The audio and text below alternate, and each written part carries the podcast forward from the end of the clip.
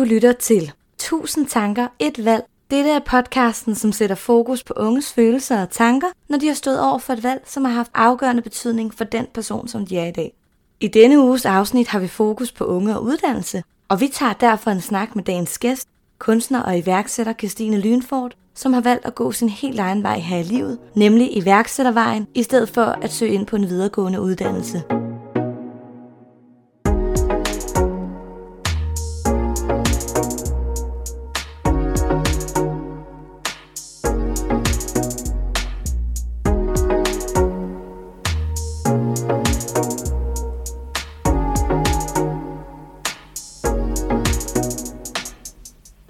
Og velkommen til vores podcast 1000 tanker et valg. Mit navn er Natasha, og jeg har min medvært med Julie. Hej!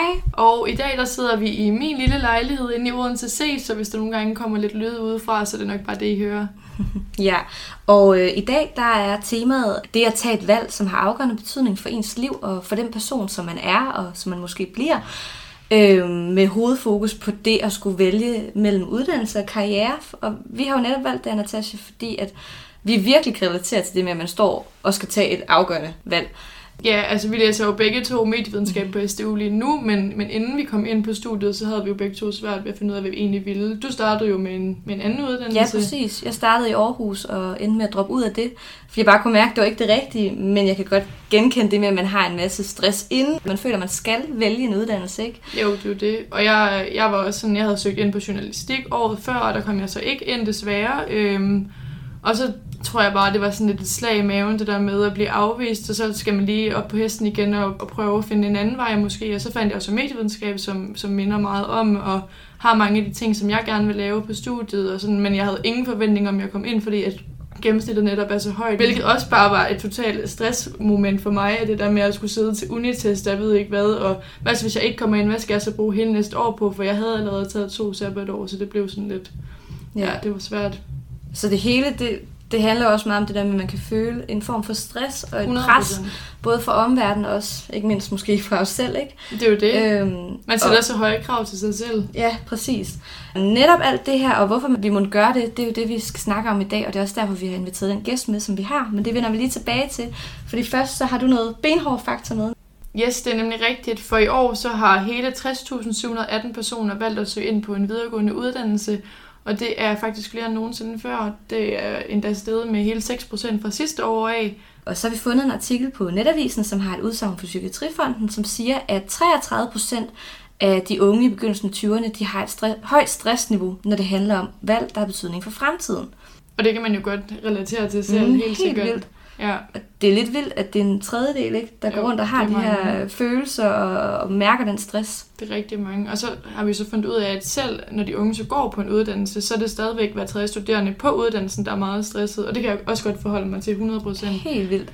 Det er jo også den der, tænker jeg, at når man så først er startet på noget, hvornår ved man så, om det er det rigtige? Og, og så begynder man jo også at tænke over, jamen de jobs, der så venter mig, er det så også noget, der gør mig glad? Og der kommer hele tiden en masse nye tanker og følelser og frustrationer. Og, det er ja. også bare skræmmende, at tallene er så høje, synes Helt jeg. Helt vildt. Det er det virkelig.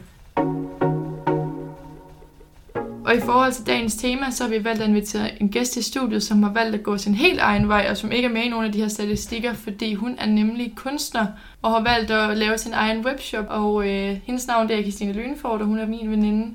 Og velkommen til, Christine. Tusind tak. Det er simpelthen så dejligt, at du har lyst til at snakke med os i dag. Tak skal I have. Jeg blev virkelig glad, da I spurgte mig. Jamen selvfølgelig, det er det også, der er glad. mm. Jeg er i hvert fald helt vildt spændt på at høre om dine tanker og overvejelser, og hvad du laver til daglig, og hvordan din hverdag ser ud, ikke? Jamen, jeg glæder mig da også. Jeg håber, at nogen, der kan spejle sig i det. Det er jo det. Få lidt inspiration, måske. For at det, øh, vores lyttere de ved, hvem du er, kan du så ikke præsentere dig selv? Jo, selvfølgelig. Jeg hedder Christine Lynfort, og jeg er en 22-årig kunstner, født og opvokset i Odense, og jeg har ikke taget nogen videregående uddannelse. Det sluttede ligesom ved gymnasiet for mit vedkommende, så jeg prøver ligesom at finde min egen vej i alt det her stress, der kan være i forbindelse med uddannelse. Og når du siger kunstner, hvad er det så helt specifikt, at du laver? Altså, jeg har jo startet min egen webshop for, ja, det er snart et år siden, til august, tror jeg det var, øhm, hvor jeg sælger plakater og malerier, keramik, stenkunst, alt muligt, hvad folk ligesom har lyst til at ja. byde ind på. Er det noget, folk ligesom bestiller, og så laver du det efter bestillinger? Eller Mm. er det noget, du laver, og så sælger du det? Altså, kan du følge mig, at du... Øh, Ja, 100 procent. Altså, det kan være Selvdesign. meget... Det startede egentlig som øh, malerier med bekendte, der, lige, der begyndte at bestille noget. Det kunne være et billede af dem, som jeg skulle male på en eller anden, ja, en eller anden sjov og ny, spændende måde, meget med farver øhm, i starten. Så det startede med malerier, og så mødte jeg faktisk... Hvad var det? Nu kommer der lige sådan en indviklet lille... Mm. Det var min lille søsters kærestes søsters kæreste. Bum. Ja. som også har sin egen virksomhed. Øhm, og vi var ude og drikke nogle øl en dag, og så kom vi lidt ind på, at jeg godt kunne tænke mig at åbne en webshop med nogle plakater og noget med kunst og så videre. Det, det kunne han godt hjælpe med, så han gav mig et godt tilbud, og har egentlig været med mig hele vejen. Så det har været Som virkelig din fedt. manager, eller hvordan?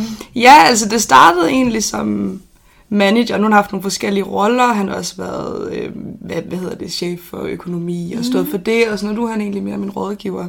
Ja. Så jeg står for det meste selv. Ja, sejt. Og han har taget dig lidt i hånden og vist dig, hvordan, det er, hvordan man starter sin egen virksomhed, og så givet 100%. nogle gode råd med på vejen også. Kæmpe shout-out til ham. Han hedder Oliver Schack. Han har fået mig til at tage springet. Ja. Ja. 100 procent. Ellers så havde jeg ikke gjort det. Jeg havde ikke øh, redskaberne til det. Men hvis vi så spoler tilbage, nu siger du august 2020? Ja, det var der, du startede webshoppen? Ja, det, jeg har den præcise dato et sted, men Ja, men deromkring. ja. Hvis så vi spoler lidt længere tilbage, Ja. altså inden du ligesom besluttede dig for, at du ville starte den her webshop og Ja. blive selvstændig, hvad gik din overvejelse så på? Hvornår blev du student fra gymnasiet? Det gjorde jeg i 2018. Ja. Øhm, så har jeg egentlig, der har jeg holdt sabbatår indtil der. Øhm, jeg har vist 0% hvad jeg ville. Altså jeg har bare jongleret med en masse forskellige tanker. Jeg har været ude i højskole, og jamen, jeg har altid vidst, at jeg skulle lave en eller anden form for kunst, og være selvstændig, har jeg nok håbet på, at det så kunne blive det. Det er jo bare virkelig skønt, men jeg har ikke haft nogen sådan decideret plan. Det har bare kun været, da jeg mødte Oliver. Så kunne han ligesom hjælpe mig der. Ellers har det bare været gøjl, faktisk, jeg har været ude i. Ja, det er meget heldigt, men du havde aldrig nogensinde tanker om at tage en videregående uddannelse heller, så... Jo, på nogle punkter har jeg måske haft det, hvor jeg tænkte, sådan, det er jo den vej, alle mm. går, så selvfølgelig skal jeg også gå den vej. Mm. Øhm, men det har bare ikke rigtig ligget i kortene for mig, fordi jeg vidste, jeg kunne slet ikke se mig Nej. tage en uddannelse. Jeg vidste slet ikke, hvor jeg skulle. Du overvejede det måske alligevel, måske netop fordi, at vi Der er et eller andet, oplever ja. i samfundet sådan et pres, at Ja, men det skal man da. Selvfølgelig skal man det. Folk spørger jo også, når, når folk bliver studenter, ikke? At sådan, hvad skal du så? Hvad skal du i gang med? Ja, her, det er jo ikke? bare altså... alle familiefester. Ja. Hvad så nu? Nu er du Ja. færdig med det her kapitel. Hvad skal Hvad du så? Ja, lige præcis. Altså, jeg oplevede det nok mest faktisk for venner og familien, og ligesom fortalte min idé om sådan, jeg kunne rigtig godt tænke mig at leve af min kunst, hvor alle har jo sagt i mange år, sådan, det var der 0% chance for, at jeg kunne. Vi havde også en snak om det, øhm, Ja, også Nalle. privat. Ja. Øhm, hvor jeg nævnte det, og du var meget skeptisk i forhold til sådan, ej, kan det lade sig gøre, hvad nu, hvis det ikke dur? Sådan, jeg var sådan, der er ikke mulighed for, at det ikke dur, Nej, fordi det er bare det, jeg fucking skal, og nu det. jeg. Jeg kan, Ej, jeg kan huske, vi sad nede på øh, en café her i Odense, og sad og havde en snak, os, tre, os to og så en tredje veninde, mm. om, Mm. øh, om vores fremtidsplaner. Og mig og den anden veninde, vi havde lagt 10.000 I var meget. Vi havde både plan A og plan B og plan C, og du var sådan, jeg har plan A, og det er det. Og hvis I var ikke det lykkes, så ved jeg bare ikke. Altså, så har jeg bare ikke nogen planer. Vi var sådan, du skal jo have en plan. Men det, det tog vi så fejl på, kan man sige. altså, det er jo lykkedes meget godt for dig. Ja, lige præcis. I var jo meget sådan i forhold til økonomi og pengene, og man skal være sikker og sådan Ja. ja. nogle ting, hvor jeg tænkte, jeg havde ingen penge, jeg havde ingen opsparing. Jeg havde ikke noget, som jeg taget mit job i IKEA, hvor jeg lavede kødboller. Det var det, jeg havde. Jeg tænkte, det, jeg bliver bare nødt til det, hvis jeg skal være glad. Hvis jeg skal være ordentligt glad, Ja. så skal jeg bare gøre det. Vi var jo også ude i mig og den anden veninde, sådan, ja, men det kan godt være, at det ikke er vores drømmejob, men så er vi sikret på en eller anden Mm. måde, og så må vi jo bare tage den derfra, fordi vi skal fandme have en uddannelse for at lykkes i livet og for at være en succes, fordi at ellers så, så ender vi bare som et eller andet med et eller andet job, vi slet ikke har lyst til, altså. Ja, vi sad jo også til at have den der snak, hvor det var, øhm, det var blevet nærmest en alvorsnak til sidst, fordi vi var så langt fra hinanden. Ja. I forhold til, jeg var sådan, jeg skal 100% gå for, hvad der gør mig glad. I, blev, I følte virkelig, I blev nødt til at gribe alle chancer, der var. Ja. Gribe fat i alle tråde, for at altså, det skulle man bare, og I Ja. skulle ind på noget nu. Men det er også interessant, altså fordi er det så uddannelserne, der skaber mulighederne for os, eller er det os selv, der så, ligesom du har gjort, skaber mulighederne? Altså kan I følge mig? Ja. det- 100%. Hvad må give os sådan, øh, mest i virkeligheden, hvis man skal prøve at, at, at sætte det op? Altså fordi, jeg synes jo, den branche, vi ligesom er gået ind i, Natasha og jeg, ja. med medievidenskab, der tænker jeg i hvert fald, at det handler rigtig meget om at, at finde de rette mennesker og få de rette kontakter og få noget erfaring, mere end det nødvendigvis er alt det teoretiske, vi lærer på uni. Ja, altså, jeg, jeg, jeg det var jo også det, vi fik at vide. Gode karakterer kan I næsten ikke bruge til Nej. noget. I skal bare ud og have nogle jobs, der er ja. relevante. Og få Kend noget rele- mennesker. Ja, præcis. Få ja. noget relevant erhvervserfaring ud på jeres CV, og ja. så komme ud og opleve verden, altså på den måde ud og springe ud i det, og snakke med nogle masse mennesker. Og... Præcis. Jeg tror da også, vi har da flere gange snakket om, at hvis man altså, finder et eller andet perfekt job, at så tror jeg, at jeg kan tale for os begge to og være sådan så går vi med det. Ja. Altså, fordi det er sådan, vi skaber mulighederne i hvert fald i den her branche. Ikke? 100 procent. Øh, men I har jo også valgt, hvad kan man sige, at gå og følge jeres drøm i ja. forhold til det her. Det er jo det, I gerne vil. Ja. Og så, jeg tænker, at det er en blanding af både en selv og uddannelsen, man vælger, ja. hvis man er til det. Ja. At det er det, man skal altid have de rigtige connections på en eller anden måde, for at komme hen der, hvor man gerne vil. Alt er et springbræt på en eller anden måde, jo. Præcis. Og ja, apropos connection, mm. havde, du gjort det, tror du, hvis, øh, hvis du ikke havde mødt? Var det Oliver, han hed? Oliver, ja. ja. Det ved jeg faktisk ikke. Mm. Jeg håber det for ja. mig selv, at jeg havde gjort det. Øhm, men det ved jeg ikke, så tror jeg måske bare, at jeg havde taget ud at rejse eller et eller andet, hvilket også kunne give nogle vildt gode erfaringer. Man kunne altid møde nogen. Men det ved jeg ikke, jeg tror, jeg havde brug for nogen, der ligesom tog mig i hånden og var sådan, ja. nu gør det, altså, skal vi gøre det her eller hvad? Og så var Skal vi starte det op? Ja, og så var jeg sådan, ja, fuck det, vi gør det. Ja. Ellers så ved jeg ikke, om jeg havde haft modet. Det var mhm. rigtig grænseoverskridende i hvert fald. Ja. Også i starten. Frygteligt. Også fordi du har jo ikke nogen former for erfaring inden for det der Nej. med at starte din egen branche før. Der er heller ikke rigtig nogen i din familie, som, som har så meget erfaring med det. Så derfor kan det jo også godt være sådan lidt okay, så kaster jeg mig bare helt ud på dybt vand, og så må jeg bare lige... Ja, jeg var virkelig bange for, at der ikke var nogen, der greb mig mm. ja. i ideen. Øhm, på en eller anden måde, der er ikke nogen i min familie, der er selvstændige. Mm. Der er meget kunstnerisk øhm, i min familie, men der, jeg har ikke sådan nogle kurser, jeg har ikke gået til noget, jeg har ikke gjort noget som helst, så det var også bare sådan, hvis alle bare synes, at det er mega grimt, det jeg laver, så det var også bare fucking pinligt. Den på en eller anden måde. Ja, men hvordan har reaktionen så været for alle andre, altså efter du så valgte at gå den her vej, fordi inden du gik den her vej, så har der været snak om sådan, ej, det kan man ikke, og mm. alt det der. Men da du så valgte at være sådan, nu har jeg faktisk startet min webshop, hvad var folks reaktioner så? Altså, jeg synes virkelig, især i starten, at folk, de var, de var virkelig støttende, og der er jo sindssygt mange. Du har også købt nogle af mine mm. plakater og sådan noget. Alle har været rigtig støttende i min omgangskreds. Der har selvfølgelig også været nogen, der var sådan, okay, det er flot, men det er ikke lige for mig. Og det forstår jeg også godt, for det er jo lidt surrealistisk, noget af det, jeg laver. Ja, ja, det er jo ja. smag og behag, hvor det er sådan, det, er helt, det har det også sådan, det er helt okay at der er nogen, der ikke kan lide det, så længe der er bare nogen, der kan lide det. Mm. Det er fint nok, det må man gerne. Nu nævnte du, at øh, der ikke var nogen i din familie, der var iværksættere. Altså, mm. så det kommer måske ret meget ud af det blå, at det lige var der, du så skulle ende. Ikke? Jeg kan totalt følge dig i det med, at man har lyst til at blive selvstændig og, og, og gøre et eller andet, skabe sit eget. Men jeg kan jo så høre, at vi kommer fra to vidt forskellige baggrunde. altså hele min familie, alle jeg sådan lige umiddelbart kan tænke på, er jo selvstændige på den ene eller den anden måde. Altså samtlige mine bedsteforældre, ikke? og forældre, begge forældre, og altså bonusfar er alle sammen selvstændige. Fedt. Så for mig har det altid været sådan det mest naturlige, at selvfølgelig, hmm. så skal man starte sit eget, og være sin egen chef, og skabe de bedste rammer for sig selv. Ikke? Men jeg har oplevet, hvis jeg har snakket med nogle af mine venner, hvor jeg har været sådan lidt, det, det tænker jeg da, jeg skal på et eller andet tidspunkt i mit liv, at det har ligget så fjernt for dem, fordi de måske har været vant til, at deres forældre har haft et øh, 9-17 job eller et eller andet, ikke? Altså, øhm, jo, de der 37 timer ja, om ugen, som man jo snakker og faste om. rammer, og ja. en sikker løn hver måned, og har I sådan gjort jer nogle tanker om, hvor meget ens baggrund måske også påvirker de valg, man tager, eller om man bryder den sociale arv, og virkelig bare gør det, man man selv har lyst til, eller ja. Ja, det kan jeg 100% relatere til. Altså nu er der ikke nogen af mine forældre, der er selvstændige. De har begge to de her jobs, som vi netop snakkede om. De her, hvad møder de klokken 7 og går hjem klokken 3, eller 8 til 4, eller et eller andet, 37 timer om ugen. Og, øh, og jeg kan da godt kigge på dem, og så tænke, altså det er da fint nok at vide, hvornår man er fri, men der kunne jeg godt selv have lyst til at være sådan, det er måske ikke det job, jeg har lyst til. Jeg har lyst til at lave noget, hvor at jeg kommer ud og viser mine kompetencer. Om det så kræver, at jeg sidder til klokken to om natten og sidder og arbejder på et eller andet, det er sådan set lige meget, hvis det bare er noget, jeg virkelig brænder for. Og nu vil jeg jo gerne selv lave radio, så jeg håber da, at jeg kan få et job, hvor jeg bare kan få lov måske lidt at freelance og finde nogle forskellige mennesker at snakke med og sådan lidt. Og det er, jo, det er jo slet ikke noget, som de gør. Nogle af dem, de har jo de her jobs, som jeg netop snakkede om før, men øh, men det er jo også fint nok, at man så er med til at bryde den sociale arv, mm. og, og selv kan vælge at gå sin egen vej i livet. Har du oplevet, øh, Natasha, at sådan, din familie så har kommenteret på dit valg af uddannelse og dine tanker om altså, dit fremtidige job og din fremtidige livssituation?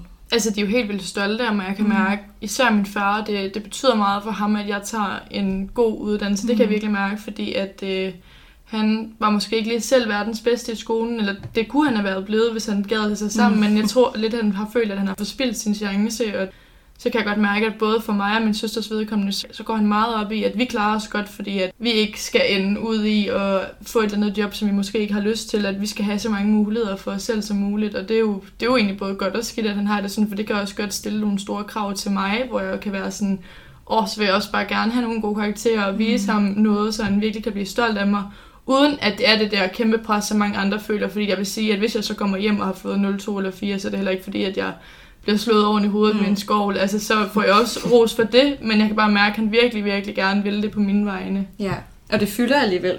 Ja, altså når jeg så kommer hjem og har lavet noget fedt, så får jeg da også den største ros og, mm. og bliver øh, altså, hyldet nærmest. Altså det er sådan, jeg bliver virkelig, altså får så meget kærlighed, og sådan, det gør jeg også, når jeg ikke har klaret mig godt. Altså det er jo sådan, bare du har gjort det bedste, du kan, men jeg kan bare mærke på ham, at han sådan virkelig, virkelig gerne vil det. Og det er også, øh, det er, det er jo fedt, at der er nogen, der brænder så meget for det, men jeg er også sådan lidt, nogle gange, hvis jeg bare ikke har lyst til at læse i dag, eller lave de her lektier, så skal der også bare være plads til det. Ja, men det er jo også det er jo vildt, altså det tror jeg, at vi alle tre kan genkende, at hvor meget de sådan helt nære menneskers altså, mening betyder for os. Ikke? Altså, Altid den, der er vigtigst. Ja, og det er jo også det, du lidt snakkede om lidt før, ikke? at det har en betydning. Altså, det kan godt være, at, det ikke, at din kunst ikke er i alle smag, men at det er vigtigt for dig også, at der er nogen, der bakker dig op, og at der er nogen, der støtter dig i det. Ikke? Det er virkelig vigtigt. Der er også mange øhm, på min fars side familie, både min farmor og min farfar og min far, de er, også, de er meget kunstneriske også. Min far han laver sådan nogle træskulpturer, min farmor hun har hun samler på dukkehuse. Mm. Hun har sådan 61 dukkehuse wow. eller sådan noget nede i sin kælder. Ja, det er fuldstændig vanvittigt. og min farfar han laver sådan noget hjemmelavet mjøde og sylter. Ja, men han, han laver nogle, jeg ved ikke hvad det er, nogle af de ting, han laver. virkelig mærkeligt. Øhm, så min far, han er jo også, han har virkelig, virkelig været stolt af mig med de ting, jeg har lavet. Han har været så glad på mine vegne, og jeg tror lidt, han udlever sin mm. kunstneriske drøm igennem mig. Han spørger hele tiden ind til, og min mor, hun er også sindssygt stolt. Det er hun virkelig.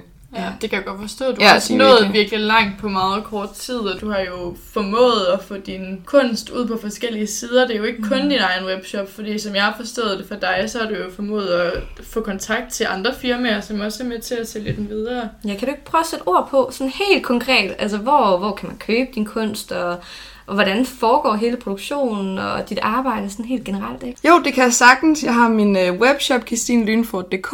Der, der startede det hele, ligesom, hvor jeg havde min kunst der. Og så har jeg min øh, Instagram-profil, KL Posters, hvor jeg kontaktede nogle forskellige firmaer og butikker rundt omkring. Øh, hvor jeg bare var sådan, jeg håber bare, altså bare de vil have en plakat, eller bare de svarer det er jo en succesoplevelse i sig selv, og så var der virkelig nogen, der svarede. Så nu har jeg det fem forskellige steder, hvor man kan købe øh, mine plakater, og så har jeg, hvor man kan købe øh, et t-shirt design, jeg også har lavet øh, med et hollandsk firma, så det er sådan, jeg har nået virkelig langt, og det er jo også en, øh, en kæmpe proces at få sat sådan et samarbejde op. Altså første gang, jeg skulle kaste mig ud i det, jeg synes, det var fuldstændig vanvittigt.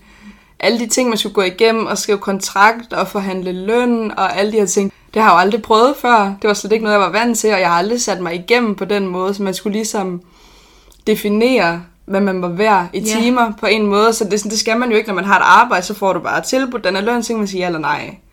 Og det er måske også lidt på samme måde nu, men du skal hele tiden prøve at presse den op af. Og de presser den nedad, hvor det er sådan, øh, det kan godt. og du står selv med alle de her forhandlinger og ja, det alt gør det jeg. praktiske og økonomiske. Det gør jeg, og det tager også, det tager, jeg tror slet ikke, jeg vidste, hvor meget tid det ville tage. Jeg har også haft flere måneder, hvor jeg har været så stresset og deprimeret, fordi jeg overhovedet ikke har haft nogen, noget tid til mig selv, eller aftaler, hvor jeg ikke har fået spist og sådan noget, mm. fordi at der har bare været så meget arbejde. Øh, men jeg er jo, alt er jo det værd. Jeg vil ikke ændre det, for noget jeg vil gøre det igen. Mm. Tusind gange, hvis jeg kunne. Så jeg er bare glad for, at jeg har haft muligheden. Ja, det kan jeg virkelig godt forstå. Hvad med dig, Julie? Hvad tænker du i forhold til dine fremtidsplaner? Hvor er du nu, hvor du er kommet ind på mm. dit drømmestudie, eller hvad kan man sige? Og du føler, at du har fundet dig selv meget? Ja, altså, øh, jeg synes, det er svært. Jeg synes virkelig, jeg svinger sådan nærmest fra dag til dag. Altså, øh, fordi jeg læste til social- og specialpædagog i Aarhus, øh, men der kunne jeg bare mærke, at det var ikke det, jeg skulle. Og man kan sige nogle gange, at den følelse egentlig meget rar, for den er meget konkret, og man kan jo virkelig mærke, hvad man så ikke har lyst til. Øh, men nu kan jeg så godt mærke til gengæld, at jeg synes, det er svært, at jeg har ikke den der følelse heldigvis. Altså det vil sige, det er jo nok meget rigtigt. Ja. Men jeg synes også, det er svært, når vi sidder på uni, og så mærke, om det virkelig bare er det rigtige. Fordi det her det er jo vores proces til at nå i mål og så skabe nogle jobs, ikke? Og jeg aner ikke noget om, om de jobs, der venter mig, om de også vil gøre mig glad, og om det er den rigtige retning, det her for mig. Øh, men altså, jeg har faktisk lige fået et øh, studiejob. Jeg var til samtale i, øh, i tirsdags. Nå, hvor fedt. Øh, som hvad dog? Som runner på TV2 Sport. Ej, Øh, Ej, hvor ja. sådan. Tillykke. Øh, tak. Så altså, man kan sige, nu får jeg mulighed for at prøve det af, at være på sådan en station, og prøve at se, om det kunne være noget, og så kan det også være at finde ud af, at det overhovedet ikke er noget. Forhåbentlig er det noget.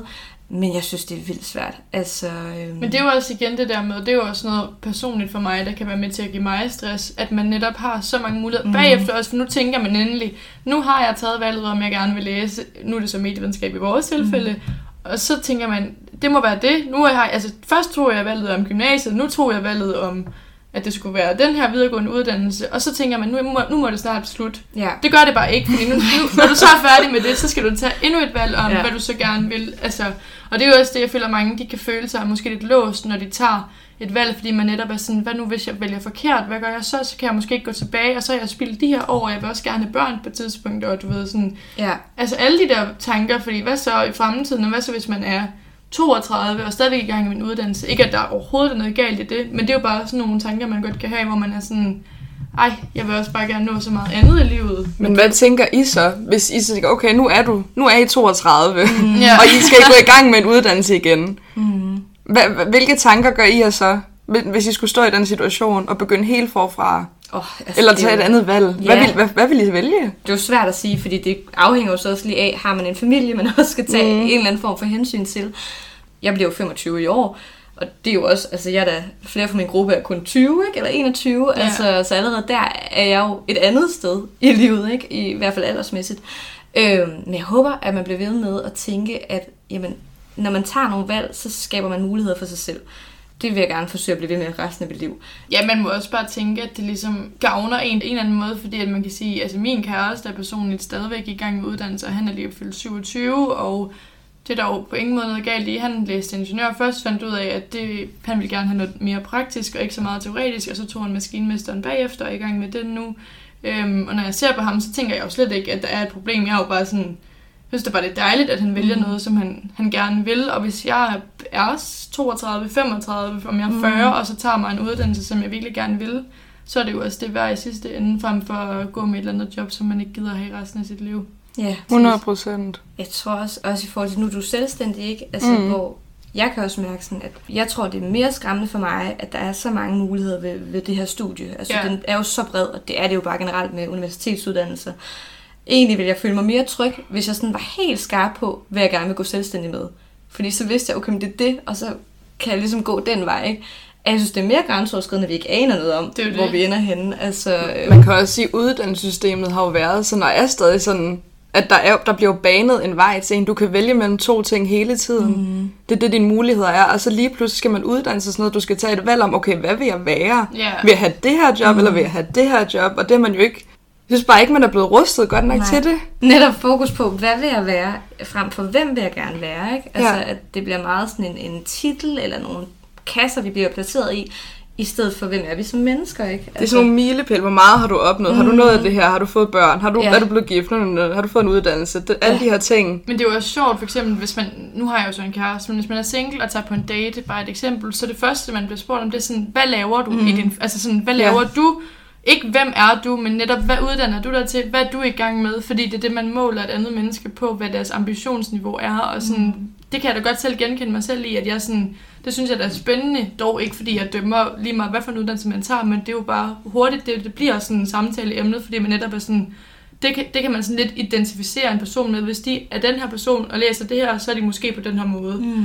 Og det er jo også sådan lidt, måske læser jeg det her, men måske er jeg bare slet ikke den type, som egentlig burde læse det men jeg læser det bare, fordi jeg synes, det er fedt. Det er rigtig ærgerligt, det skal være på den måde jo. Ja. I stedet for at spørge sådan, Nå, hvem er du? Hvad har du lyst til at opleve i dit mm. liv? Frem for, hvad uddanner du dig til? Ja.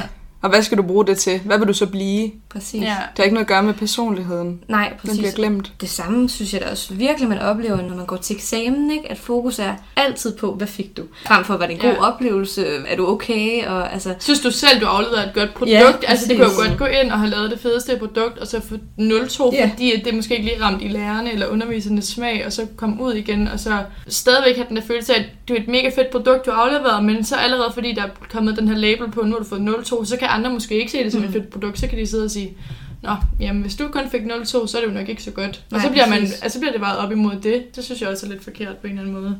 Gør du der nogle tanker, Christine, i forhold til, at når du laver netop et produkt og din kunst, at du skal være tro mod dig selv og den kunstner, du er? Eller bliver du også påvirket af, hvis du kan se en trend, eller du kan fornemme, at folk vil gerne måske købe noget, der er anderledes end det, du, du laver? Altså vil du så ændre din kunst efter det, eller er det vigtigt for dig at holde fast i, at du har din stil, og så må det ligesom være for dem, der så er til den? Jo, det kan jeg 100% mærke i forhold til efterspørgselen øhm, af forskellige produkter, fordi folk køber det, der trender mm. altid. Og nogle gange så har mine øh, værker ramt præcis det, folk søger, andre gange så har, hvor jeg synes, det har været det flotteste, jeg nogensinde har lavet, så har det været 100% off. Mm. Ingen synes, det er fedt. Jeg får ikke nogen likes. der er ikke nogen, der besøger mit websted på grund af det her produkt. Så ser de måske nogle andre ting, hvor det er sådan, der kan jeg godt få sådan en lille djævel på min skulder næsten, vil jeg næsten kalde det. Øhm, sådan at ændre dit produkt. Vælg den her farve, fordi det synes den her gruppe er fedt, i forhold til, hvad jeg synes er fedt. Så jeg kan godt blive super forvirret og påvirket af alle de ting. Nu er det især på Instagram igen. Øhm, hvad andre ligger ud, hvad andre får likes på. Skal jeg så også være på den her måde for at komme frem? Og på en eller anden måde, så vil jeg jo gerne gøre det, for jeg vil jo gerne frem. Folk skal se mine ting og synes, det er fedt. Men jeg bliver også nødt til at være tro mod mig selv. Og lave noget og finde min egen stil. Så det ikke bare bliver en sammensuring af alt muligt andet. Og der har jeg da også lavet nogle ting nogle gange, hvor jeg tænkte, hvad er det? Men det er jo også det, der er det svære, fordi det er jo også det økonomiske aspekt i det, det der med, at du ligesom skal have en indkomst på en eller anden måde, og Mm. samtidig så vil du jo også gerne, som du selv siger, være tro mod dig selv. Det, det kan jeg godt forstå er vildt svært, og, og man skal lytte så meget til sig selv, at man mm. ender med ikke at sælge noget, men så har lavet de fedeste plakater ifølge en selv, eller man skal gå med, hvad folk synes er fedt, og så måske ikke have hjertet 100% med. 100 procent. Altså, jeg kan da se på, ja, på nogle af de andre kunstnere, jeg følger på Instagram, som er danske, et, på min alder eller lidt ældre eller et eller andet, hvor de bare sælger alt, de lægger ud. Alle synes bare, det er fedt, og de skal bare have alt det, de laver. Og så tænker, jeg, jeg synes selv, jeg laver noget, der er federe, og der er ikke nogen, der vil have det. Hvis det lige er den ene ting eller et eller andet, så jeg bliver super påvirket af det, jeg har bare, så har jeg lyst til at ændre hele min stil. Ja. Og det dur jo ikke, man skal være tro mod sig selv hele vejen igennem, ellers så bliver det noget gøjl, man sælger til sidst. Men drømmer du så om at blive økonomisk uafhængig, eller er det lige så meget, du ved, en hobby? Altså, jeg ved jo godt, at du laver det fuldtid, og du bruger så meget tid på det, men stadigvæk er det din drøm at blive... Ja, 100 procent. Jeg vil rigtig gerne være økonomisk uafhængig. Mm. Og være min egen chef og kunne styre min egen tid, og det gør jeg også meget i forvejen, synes jeg. Men ikke at kunne have bare et lille bitte deltidsjob, som jeg også har nu ved siden af. Det kunne være virkelig fedt at bare gå all in på det. Ja. Og være tryg i det, jeg laver, og være sikker på, at der er nogle købere. Og være sikker på at have opbakning på den måde. Ja.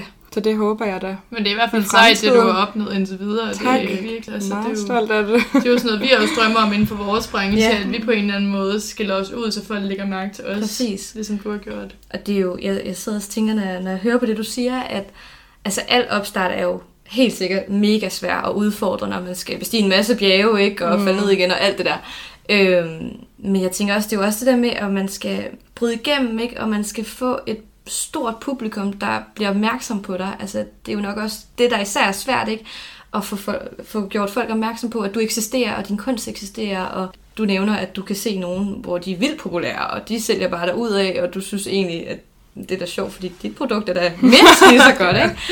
Det er jo også det der med lige at, at få, hvis det er på Instagram, så få en masse følgere, og få nogle samarbejder måske, eller hvad det nu kunne handle om, ikke? Altså, det er mega svært, det ved vi jo også fra undervisning, og Ja. netop det, det kræver sindssygt meget. Ja, altså, man kan forsvinde bare- lidt. Man kan forsvinde i likes og Ja. følgere på en eller anden måde. Det bliver så meget det. Ja, Man ender med at lægge fokus på, hvor mange liker det her billede, og hvor mange følgere. Har jeg mistet nogle følgere i dag? Ja. Fordi så tænker man, i princippet, der var det jo en køber, der lige forsvandt, og så taber jeg penge i gåseøjne. Er vi nået til den del af vores podcast, hvor vi har valgt at lave et lille quiz-element, Christine. Mm. Øh, Ah, vi har nemlig taget kontakt til Marie, som er din veninde og tidligere underbo, og som kender dig rigtig godt. Nå, for helvede. ja, Det er helt rød i hovedet. øh, og spurgt hende om nogle øh, personlige spørgsmål, om dig faktisk tre personlige spørgsmål, som hun har givet et uddybende svar på. Okay. Og det vi tænker, det går ud på, det er, at du faktisk skal svare på, hvad du tror, at hun har svaret på de spørgsmål, vi har stillet hende. Okay, så for Maries, Ja. Maries synsvinkel, eller Ja, hvad man præcis, siger. Ej, hvor præcis. sjovt. Spændende. Det Yes. glæder jeg mig til. Er du klar til første spørgsmål? Ja, for søren da. Yes, spørgsmålet lyder, hvis Kira ikke skulle lave det, hun laver nu, hvad vil hun så lave ifølge Marie? Åh, oh, Altså, det er det her, Marie siger. ja, okay. Ja. Hvad, hvad vil jeg lave? Hvad tror hun, jeg vil lave? Det ved... Ej, uha. Mm. Øh, jamen, så, det ved jeg ikke. Så må, så, det kan godt være, hun vil tro, at jeg vil tage en uddannelse. Jeg ved ikke engang, hvad jeg selv vil lave, jo. Det kan, være, hun, det, kan, det kan faktisk være, at hun har et bedre bud. Men har du et bud på en uddannelse, eller noget, hun tænker, du kunne uddanne dig som? Uddanne mig som, så skulle det måske være noget med medie, et eller andet. Det ved jeg ikke. Noget, hvor man kunne designe et eller andet. Ja. Er det det, hun har svaret? Noget med designe. Det gætter jeg på. Det er mit svar. Øh, Nej. Også en. Ej, det er forkert. Øh, hun har skrevet, Siden jeg mødte Kira, har det været hendes største drøm at være kunstner, så jeg kunne ikke rigtig se hende lave noget andet, fordi hun er så kreativ, som hun er. Men hvis hun skulle lave noget andet, så kunne jeg godt forestille mig, at hun ville være en god pædagog. What Hun the har fuck? en kæmpe søskendeflok, så hun er god med børn, men helt ærligt, så passer kunstner bare allerbedst til hende. Åh, oh, det var det sødt svar. Ja, det var det sødt. Pædagog for søren. Jeg vil være den værste pædagog. Jeg har nul tålmodighed. Men tak. Marie, du var det. lidt ved siden af. Ja, men det var så fint svar. Tak skal du have. Yes. Så øh, har vi spurgt Marie om, hvor hun tror, at du er om fem år. Uh, ej, jeg håber, at hun tror, at jeg er, at jeg bor på en husbåd, måske, eller er ude at rejse, lav, møder alle mulige spændende mennesker, laver noget sammen med hende. Ud, ja, vi kunne godt tage ud og rejse til Amsterdam eller et eller andet. Vi har snakket om det her før, så nu fisker jeg virkelig efter, hvad jeg har snakket om. Et eller andet. Ja. Øhm, det ved jeg ikke. Jeg håber bare, at, jeg er noget, at hun tænker, at jeg er noget fucking langt med min webshop, og jeg er 100% selvstændig, og jeg i hvert fald ikke har et deltidsjob længere, og alle de her ting. Måske er jeg gravid, måske har jeg en kæreste. Er du klar til svaret? ja, det er jeg godt nok. Ja. Og stemmer så... Ej, det var, jo, det, Det var er rigtigt. rigtigt. Er det rigtigt? Meget af det var rigtigt i hvert fald. Marie Klap. skriver, jamen om fem år, så har hun fået aftaler med forskellige gallerier, hvor hendes kunst er blevet udstillet. Hmm. Hendes virksomhed kører der ud af, og hun har sagt op i IKEA. Yes. Så hun flyttet på en husbåd sammen med sin lækre kæreste. Måske i København, men hun vil også gerne være tæt på sin familie i Odense.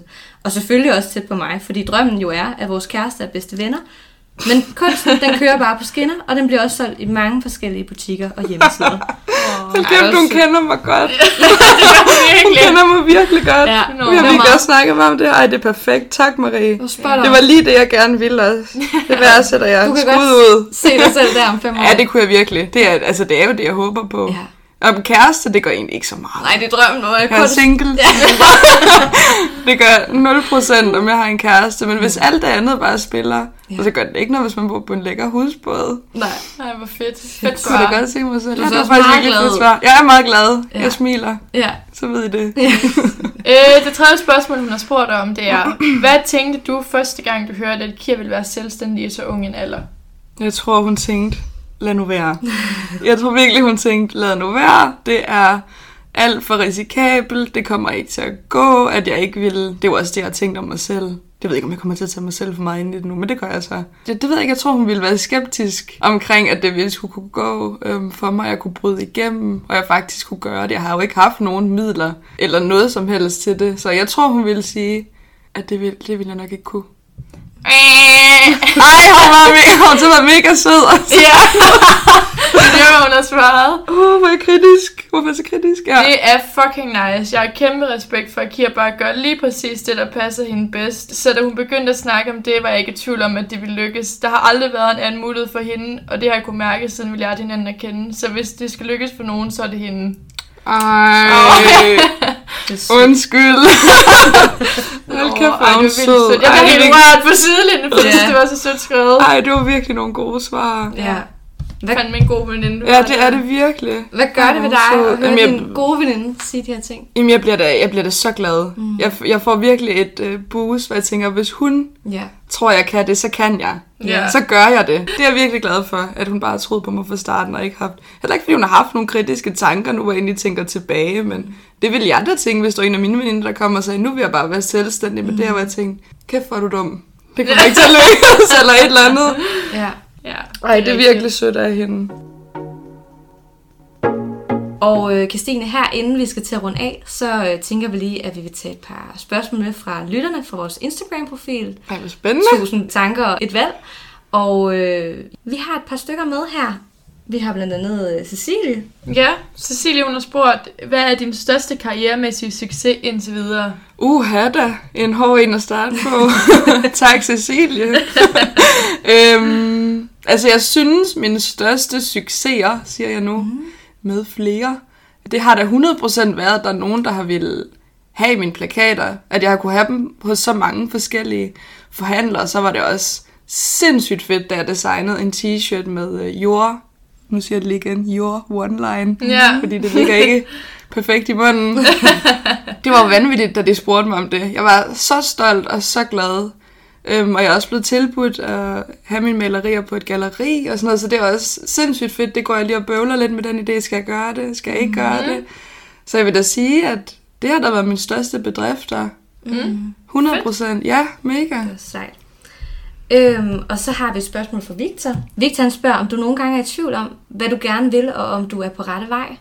100 procent. Det er jeg. Jeg tænker på det månedligt måske endda. Øhm, om det er det rigtige, jeg har valgt for mig selv, hvis der ikke lige kommer noget salg, eller hvis, jeg, hvis det lige clasher med et eller andet samarbejde, eller hvis der er en giveaway, der ikke lige kommer op og køre, eller jeg ikke har nogen kreativitet tilbage, eller et eller andet, så tænker jeg, det er jo helt forkert. Og så begynder jeg virkelig at tvivle på mig selv, altså det, det kommer ikke til at du det her.